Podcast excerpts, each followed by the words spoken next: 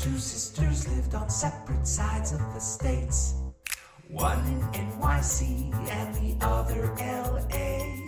They both moved to Chicago and decided to stay. Now here's their playful podcast packed with kid lit parlay. Children's books. Are they really that great? Talking Children's Books is with Kate and Fuse 8. Children's books. Why, what, and how? Fuse 8 and Kate will break it down for you now. Day 584 of the quarantine. I can't remember what it was like before. Tell me, sister, did we have toilet paper then? Oh, all the toilet paper you could want. Two ply, four ply. I remember. I remember we had so much we threw it in trees. We had so much. Ah, yes. Oh, But- oh, the days. Those days are gone. They're gone, and now I'm a homeschooler mom. Where I homeschool me children.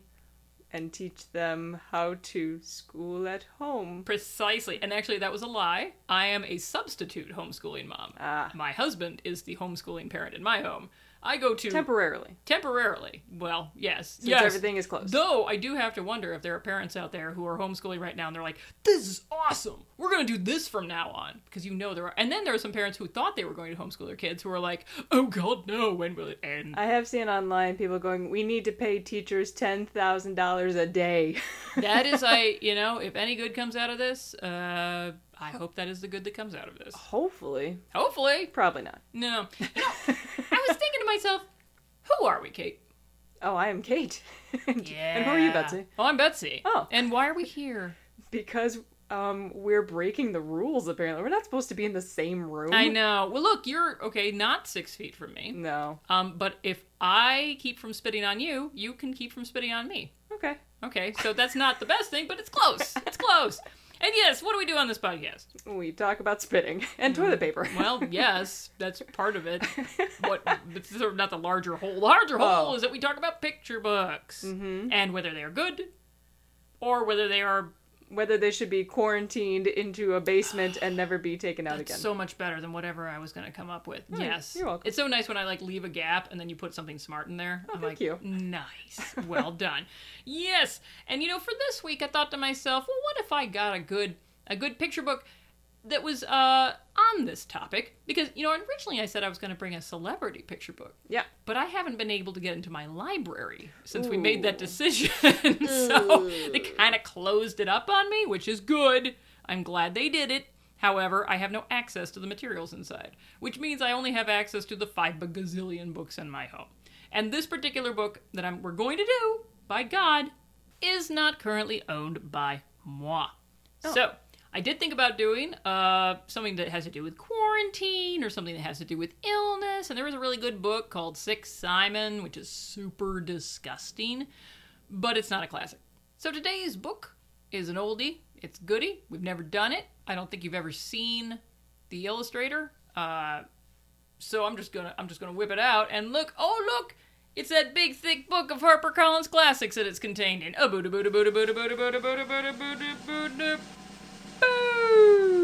Leo the late bloomer. That's right. And it's so tiny, I don't think you can actually read who it's by, but it's by Robert Kraus and it's illustrated, and I am going to butcher his name Jose Aruego.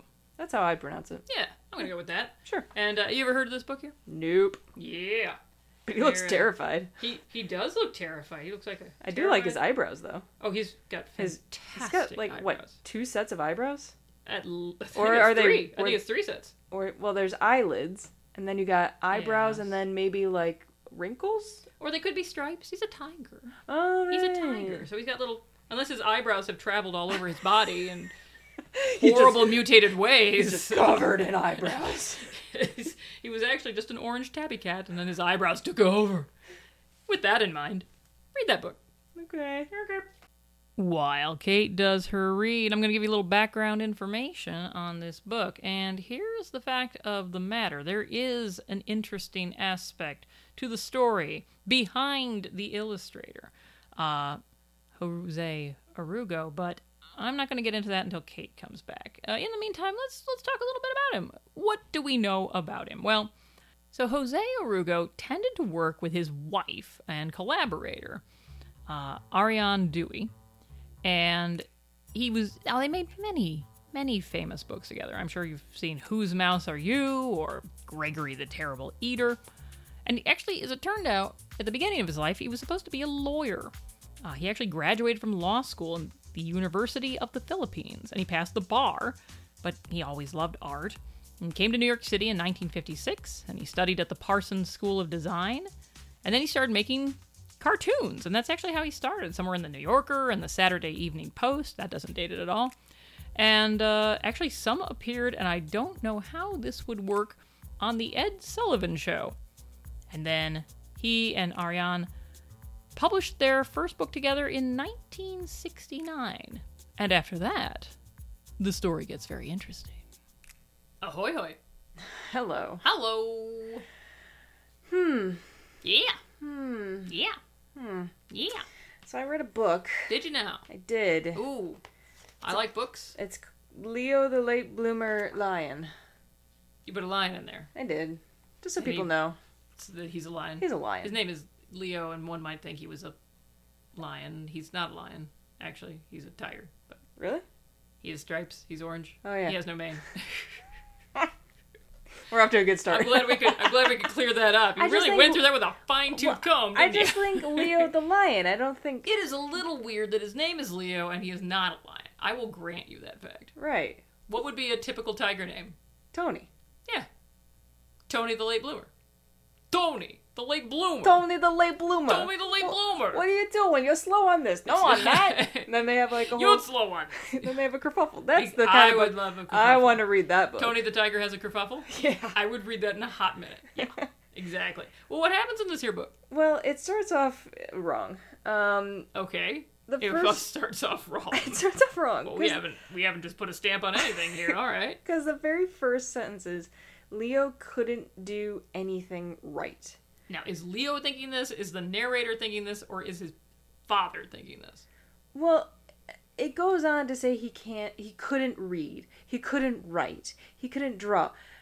Not being, well, with reading and writing, not being able to read or write doesn't mean he can't do it right. Mm-hmm. It means he literally can't do it. Like, Right, exactly. so that's just, Was a little bit of an outdated concept now that we know about reading problems that people have, like dyslexia. oh, don't even, and I, I haven't even gotten to that yet. oh, That's all it. yeah, yeah, yeah. But but right there, I'm like, okay, it's not that he couldn't do it right; it's that he mm-hmm. can't do it. Like, right, yeah, yeah, yeah. So He's not even doing it at all. So it's that- not a question of right or wrong. It's a question of it even happening. right, and then you get to this bird, which I'm like, what the heck is this? Because it kind of it's doing like the one leg up like a flamingo, one leg up. hmm but it's bright red Yeah. and it's small. It looks like a conch shell on legs. Well, you get to the page of he couldn't write, and it spells out plover. Oh, yeah. So I looked up plovers. Yeah. Plovers plovers aren't red. What? Maybe it's a red breasted plover.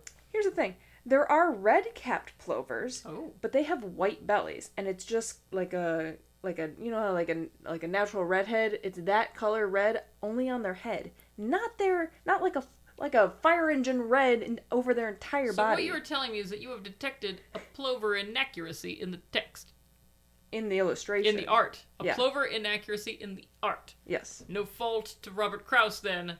This is all on well, this is actually on Ariane Dewey's fault actually. But we'll get to her later. oh okay All right. Um just like going through the he he couldn't write he couldn't draw he was a sloppy eater I like that you've become like the guy from the trailers from like 1985. In a world. Like, in a world.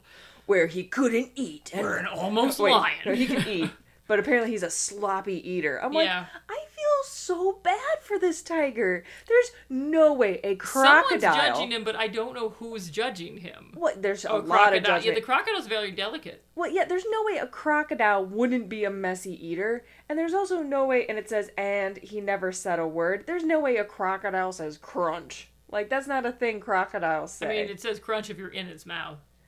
Right. That's the sound that would make. But this this crocodile is speaking just like okay. So the owl is yeah, saying because if you ever heard a crocodile, that's not the sound elephant is going uh Yeah. Yeah. Snake is saying hiss. The plover is saying pip, apparently. But no way is a crocodile saying crunch. Crunch. yeah, they make kind of a elephant-like sound, kind of a booming sound, but it's I don't know how you would write that either. I guess I just thought it would be easier to go Crunch. you know, like the teeth do with the food. so then we get to Leo's parents. We have the father who keeps asking, like, what's the matter with Leo? Mm-hmm. And then you have the mother who's like, nothing's wrong with him. He's just a late bloomer.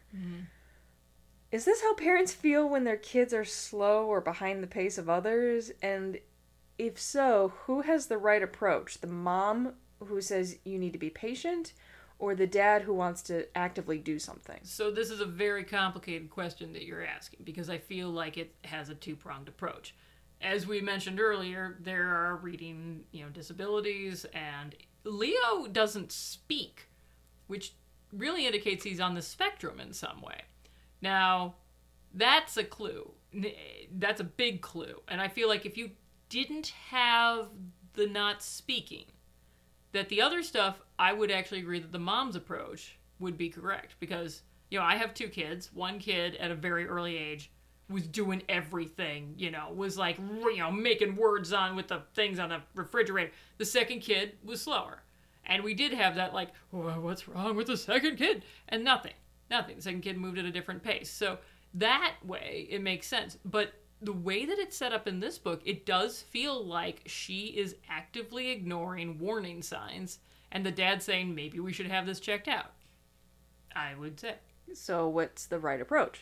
In this particular case, I think that because of the not speaking, I think the dad's approach is the right approach. Maybe we should see a professional about this. But Maybe we maybe, should have him. but maybe skip. But maybe not. I well, but maybe skip the part of the dad stalking the son in the middle of the night. Well, night. see, that's not a good approach. Yeah, see, that's a bad approach. Though I do like that the text is saying he's not watching his son, and then he most definitely is watching his son. So you've got that weird, like, sort of dichotomy between the, the text and the image where the kids can see that the dad's eyes never leave the son, even though he seems to be doing other things in the book. Right, like he's supposed to be watching TV. Right, but he's the text is saying one thing, but the art is showing that he's clearly spying on his son from behind the armchair. Do tigers have armchairs? Sure, why not? I guess I'd be interested to hear what people think, like what they think is the best approach, the mom's approach or the dad's approach, Mm-hmm, given Leo's situation.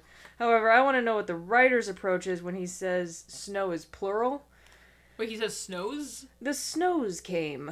Oh, I've heard that before. I've heard that before. The snows No. came. What? Sure, that's a thing. Who says that? I don't know, people. Nobody says that. All sorts of people. snows are a coming. Don't don't you hear your neighbors say that to you I've sometimes? never heard snow. Ain't you feeling the chill in the air? The snows is a coming. No, that's it. Pretty sure that's a thing. You from Canada. I have to, have to look it up, but I'm, I'm almost sure.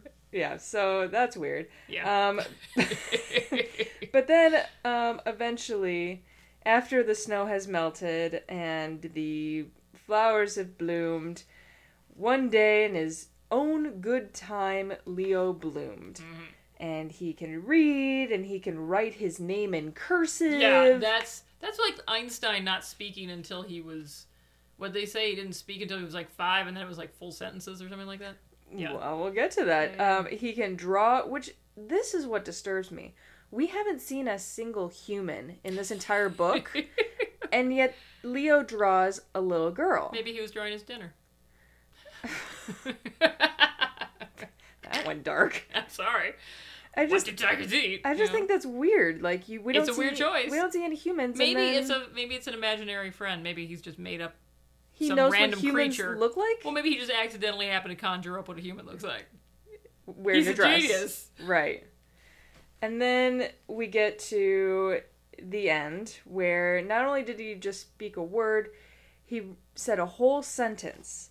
And that sentence was awful. Oh, wait. What was what was it? Wait, what was it? The sentence was, I made it. Yeah. I am so disappointed in Oh, this. interesting.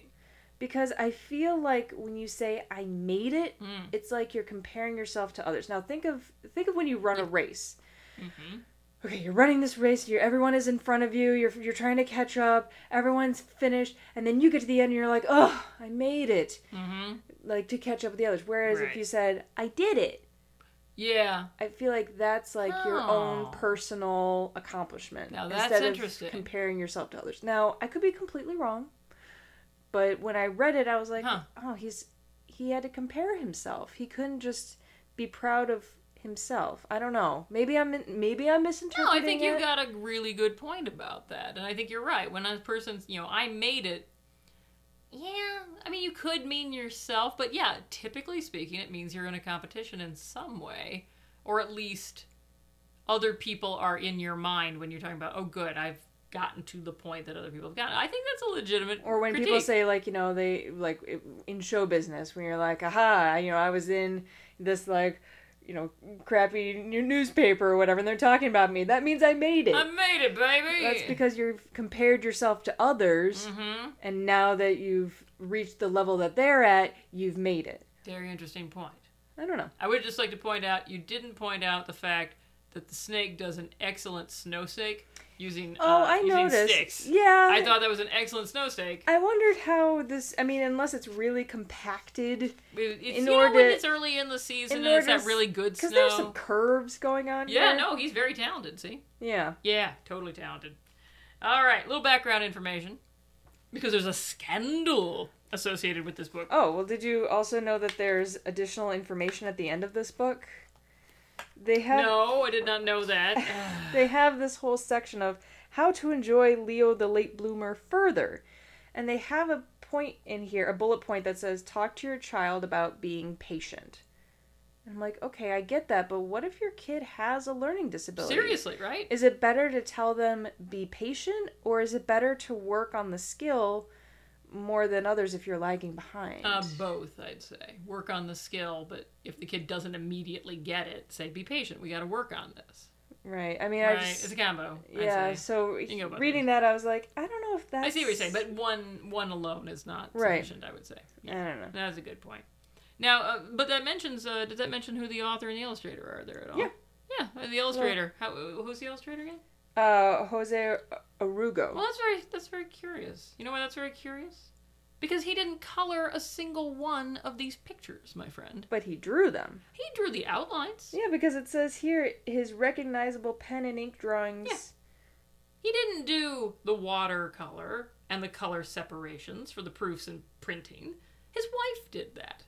She received zero credit, Wow. copyright, or royalty for the first 10 books that they published together.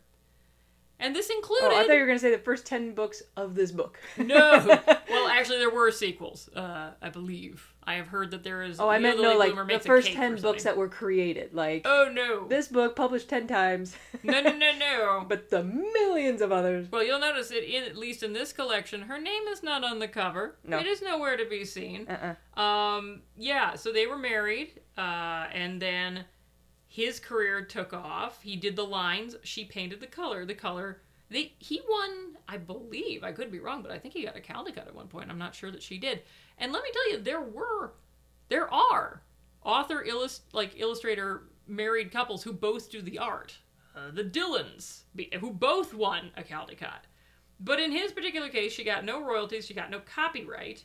It wasn't until an art director and publisher at Macmillan discovered that she was the one doing the color and the separations that she began to get credit. And then, funny story, uh, they separated and got divorced.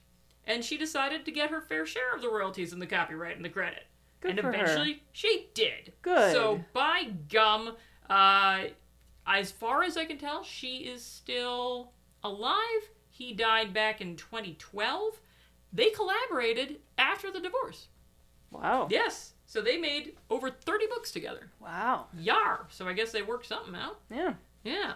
Ratings time. Ooh, I didn't. I didn't- Ratings You go first because I don't have anything prepared. Oh, um, yes. So love the colors, love the art. I can't help it. I do like his style, um, eh, which only though when it is compared combined with her style, and you know, you know, as somebody who's had a kid who you know, wasn't really a late bloomer, but you know, came to things on their at their own pace and their own way. I was kind of grateful for this book, but it has not aged well in the 21st century. There are a lot of issues at work here that the book is simply not addressing. It's kind of outdated, and I can't give a high rating or call a classic something that is a bit outdated. So I don't hate it, but I'm gonna give it a four. That's what I was gonna say. Hey, I agree. Yeah, it. I. there, I've laid out all my issues. Yeah, no, and I think they're legit. And people can debate us, and that's totally fine because a lot of it is subjective. Sure. Like the first sentence and the last sentence, I both had issues with. Well, that's the author's part. I mean, I could also have an issue with the title, like late bloomer. Mm. Isn't At the time, I think it was a forward-thinking phrase, but these days it's kind of like, mm, yeah, and also he should be a lion if his name is Leo. Okay, that's a whole different thing. That's that's just setting down and plovers aren't red. Okay. Okay, plovers aren't red. Well, Right. you know, sorry, Ar- Ariane will, will find. What? She's gonna write in and be like, actually, I found a rare plover that was red. Be like, Show me, because I looked. Show her the plover. It's just that one that's that's red on the top, but it's got a white belly. It's not whatever. I love your plover insistence. I'm just It's saying. fantastic. And I love the fact that this book gives me an excuse to say the word plover over and over. I mean, which- I'm now an expert, so Plover, over, plover, over, plover, over. okay. Moving on, letters time. Cool. Okay, so we did get a lot of letters, and they were mostly about what celebrity book to do next, so I can't read them to you. Oh. I simply can't. I cannot do it.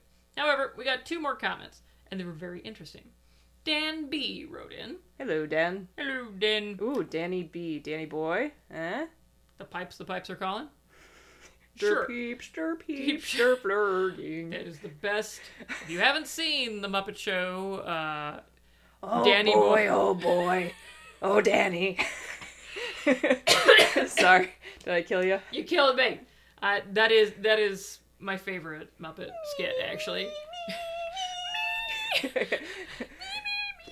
All right, moving on. Anyway, we have not even explained that that's Danny Boy performed by the Swedish chef and Animal and Beaker. Okay. Dan B says, though this is in response to we're going on a bear hunt. There's an animated short of the book. I assume it's Weston Woods because it's always Weston Woods. Good point. That adds a subplot, possibly inspired by the final image. One of the daughters recognizes that the bear is nice and just wants to make friends. If I remember correctly, she convinces everyone to come out of the house to play with the bear at the end. This seems to me like a terrible plan. Uh, yeah. I mean, you had commented on the fact that the bear looked lonely, and in fact, there were some people on the Instagram that had commented that they thought the bear was singing songs like all by myself. That's having, what- that's having what I not, sang. Yeah, not having not heard the podcast. So apparently, with people who just watch the Instagram feed and don't listen to the podcast necessarily. okay. Yeah, I'm okay with that. All right. Uh, point number two. Now, this was an email from Sean Rubin, uh, author, illustrator. Fantastic. Hello, Sean. Hello, Sean. And he all he wrote was niche topic of interest, and he sent me a link. Now, Kate, you take a particular notice in a book when a cat has a butthole. Oh yeah. Happens Ah. a fair amount. He found a link where there is a theory that in the Cats movie, someone digitally put in buttholes, and then the studio thought it was a bad idea, and so they digitally removed the buttholes, but that out there somewhere is a butthole cut. And many people want to see it. It is getting us through these hard times mean, that we live in right now. It's been a while since you've given me a picture book with uh, a cat anus. I haven't been doing a lot of European children's books recently. Um, besides, it's really hard to top The Cat and the Swallow, um, which we did. Remember that was the one that was the Brazilian one that we did. Oh yeah, Yeah, yeah. That was a, That had, that was uh, an intricate anus. that was a. yeah. It wasn't just. It was a whole package. That was a whole. Yeah. thing. Yeah. That was a. That was a male cat. You said yeah. package. I'm just saying. Grown up things we like. Um. So since we are in the time of self quarantining and everyone is binging on Netflix and Hulu, Yar. um. Well, I went to Vegas this past weekend. Yeah. So you're terrible. well, I went for work and for a birthday because it was Mm-hmm. the penguinologist's birthday. Oh, okay, good. It wasn't like a huge birthday party and 100 people Um, No, were no, no, and no, all no, no, no. sharing cake We slices. wanted to go see shows, but uh, then Cirque du Soleil canceled all their shows. Penn and Teller canceled their shows. Then our hotel closed, and it was a thing. But anyway, two separate people on two separate occasions both recommended this show on Hulu. So we were like, okay, we'll check it out. It's called Letterkenny. It's on Hulu, and it's about a small town in Canada. Um, and it's a comedy, not kid friendly at all. Okay. But after a few episodes, yeah, you, you get into it. Um, definitely recommend having the closed captions on because they go very quick with their jokes. Like, but and the accents are also kind of hard to understand because they're very thick Canadian accents. Sure. Um, so, but it's very. I think it started off as a YouTube show, and then Hulu picked it up and made it a series. So, hi, it, it's funny. I recommend it. Letterkenny on Hulu. Check it out. Excellent. Uh, mine is also sort of because of the coronavirus crisis. Um, there was a so I was thinking, you know, I run this blog about children's books, and I thought to myself, you know what? Now would be a good time for me to like put all the children's literature links into one spot. I could do it as a blog post. It'd be very helpful to people. Get a lot of attention. It'd be great.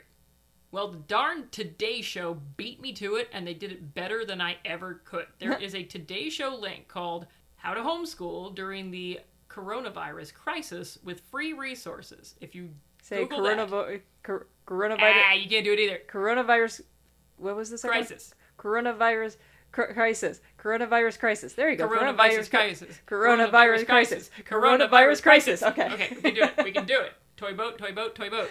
Um, Red yeah. leather, yellow leather. Exactly. Well, Anyway, it's great. It's got every possible link. It shows every artist who's doing like sketching with the kids every day live, uh, and it in, it includes uh, the other the other podcasts that I do.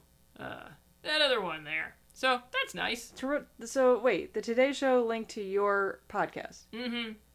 but not to this podcast. Well, you know why? Because they reached out to the Today Show and told them about it uh, after they saw the original post, and they updated it with that. I didn't know they did that. I know, but but follow up grown up thing I like. I spoke to uh, BYU Radio, and I got to plug this podcast quite a lot. Brigham Young University. Yeah, Cool. they want to talk about Anne Carroll Moore. And uh, I talked about it, and then they were like, "Hey, do a whole thing at the end about the podcast that you do." And so I did.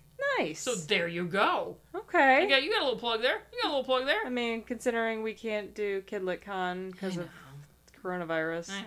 I mean, Eh, okay. Well, It's okay. Well, sure. Way to end it on a downer note, man. well, here's what I'm thinking. You'll somehow be able to like sneak into the library, get Sure. that celebrity book, and, we can, and then we can do that next week, right? Oh yeah, we'll do it. Oh, I'm not sneaking. I will go in. There's You're gonna nobody break in? There's no one in the library. Breaking into the library. That'd be awesome.